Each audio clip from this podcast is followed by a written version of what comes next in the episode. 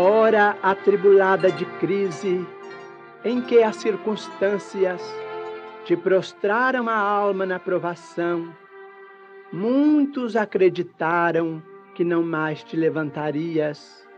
No entanto, quando as trevas se adensavam em torno, descobriste ignoto clarão que te impeliu a trilha da esperança laureada de sol. Na cela da enfermidade, muitos admitiram que nada mais te faltava senão aceitar o lance da morte.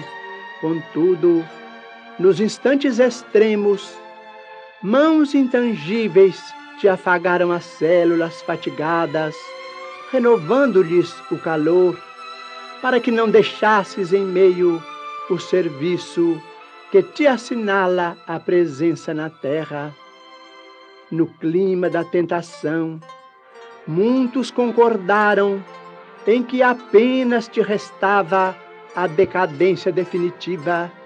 Todavia, nos derradeiros centímetros da margem barrenta que te inclinava ao despenhadeiro, manifestou-se um braço oculto que te deteve.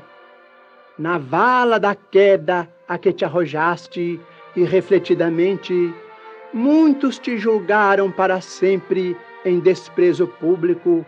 Entretanto, ao respirares, no cairel da loucura, recolheste íntimo apoio que te guardou o coração, refazendo-te a vida na tapera da solidão, a que te relegaram os entes mais queridos.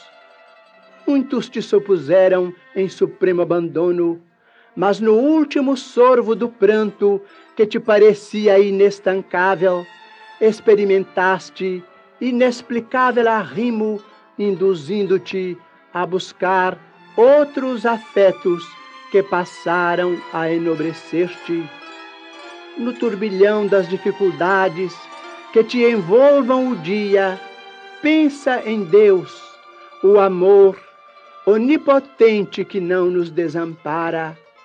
Por mais aflitiva seja a dor, trará ele bálsamo que consola. Por mais obscuro o problema, dará caminho certo, a justa solução. Ainda assim, não te afoites em personalizá-lo ou defini-lo. Baste-nos a palavra de Jesus, que nolo revelou como sendo nosso Pai. Sobretudo, não te importe se alguém lhe nega a existência, enquanto se lhe abrilhantam as palavras nas aparências do mundo, quando pudeste encontrá-lo dentro do coração nos momentos de angústia. É natural seja assim.